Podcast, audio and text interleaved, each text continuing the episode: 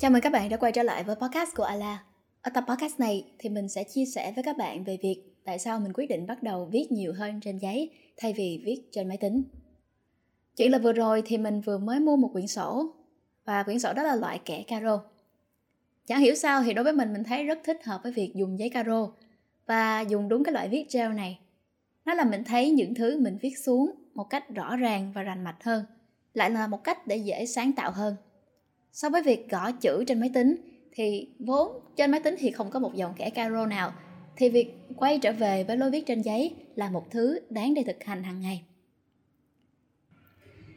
Mình biết là viết bằng tay trên giấy thì nó rất là chậm chậm hơn nhiều so với việc gõ bàn phím trên máy tính. Cộng thêm việc, bàn tay của chúng ta sẽ mỏi khủng khiếp khi viết khoảng đầy một trang giấy. Tuy nhiên, nó lại mang một số lợi ích đáng ngạc nhiên mà gần đây thì mình mới nhận ra. Bây giờ mình sẽ chia sẻ với các bạn về những lợi ích đó. Lợi ích thứ nhất, suy tưởng. Cơ bản là vì việc viết tay quá chậm nên mình có cơ hội suy nghĩ nhiều hơn về những gì sắp viết.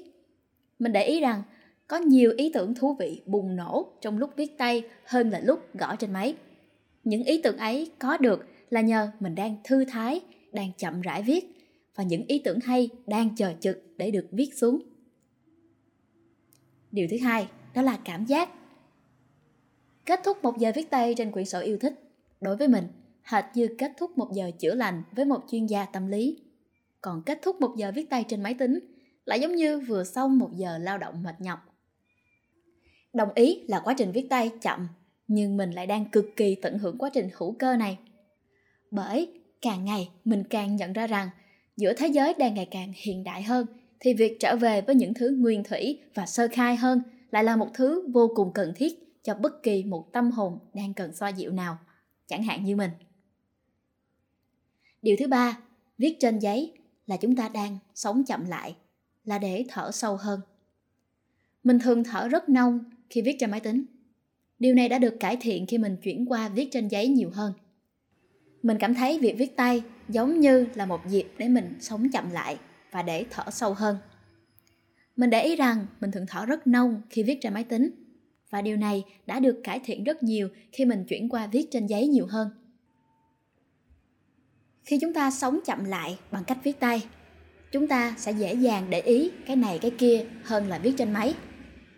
Viết trên máy giống như là một thể loại cuộc sống nhanh và ngược hoàn toàn so với việc viết tay. Và khi sống nhanh, chúng ta chỉ lao đi theo con chữ mà đôi khi lại quên mất đi mình đang làm gì? Lợi ích thứ tư của việc viết tay trên giấy đó chính là không có nút undo, tức là nút làm lại, viết lại. Khi không có nút undo trên giấy, mình không dễ dàng xóa đi các ý tưởng có vẻ tồi. Cái ý tưởng tồi đó rất có thể sẽ trở thành một ý tưởng hay nếu như vài ngày sau hoặc vài tháng sau mình đọc lại. Nếu như chúng ta viết trên máy thì chúng ta sẽ dễ dàng xóa đi, undo đi một ý tưởng nào đó mà chúng ta không thấy hài lòng. Đồng thời, việc kiên trì theo đuổi một ý tưởng nào đó lại đang vô tình rèn cho mình thói quen không dễ dàng bỏ cuộc. Sự kiên trì chính là thứ mà một đứa dễ bỏ cuộc như mình cần nhất và mình đang rèn giũa tính kiên trì thông qua việc viết tay. Lợi ích thứ năm của việc viết tay đó chính là ngắt kết nối. Internet thật tuyệt, nhưng dễ gây sao lãng.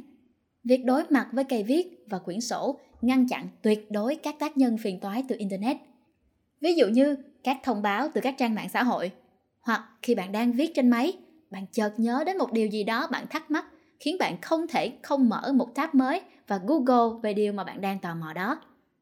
Cho đến khi bạn quay trở lại với việc viết thì tất cả những ý tưởng hay đã bay đi mất. Lợi ích cuối cùng của việc viết tay đó chính là chúng ta có cơ hội đối diện với chính mình và những suy tưởng 100% của mình. Khi viết trên giấy, chúng ta không bị ảnh hưởng bởi bất kỳ một nguồn thông tin nào, một tờ báo nào, một bình luận nào của ai đó hoặc của một tổ chức nào đó. Nhưng tất cả những điều đó không có nghĩa là mình sẽ từ bỏ việc viết trên máy. Viết trên máy đối với mình là để trau chuốt lại câu từ, bởi vì rất khó để sửa lại câu cú trên giấy. Và viết trên máy cũng là để sắp xếp các ý tưởng lại sao cho hợp lý. Nhìn chung, viết trên giấy là phần việc cho trí sáng tạo và viết lại trên máy là phần việc dành cho tính chính xác và hợp lý. Và đối với một đứa thích viết như mình thì mình cần cả hai thứ này. Cảm ơn bạn đã nghe trọng podcast.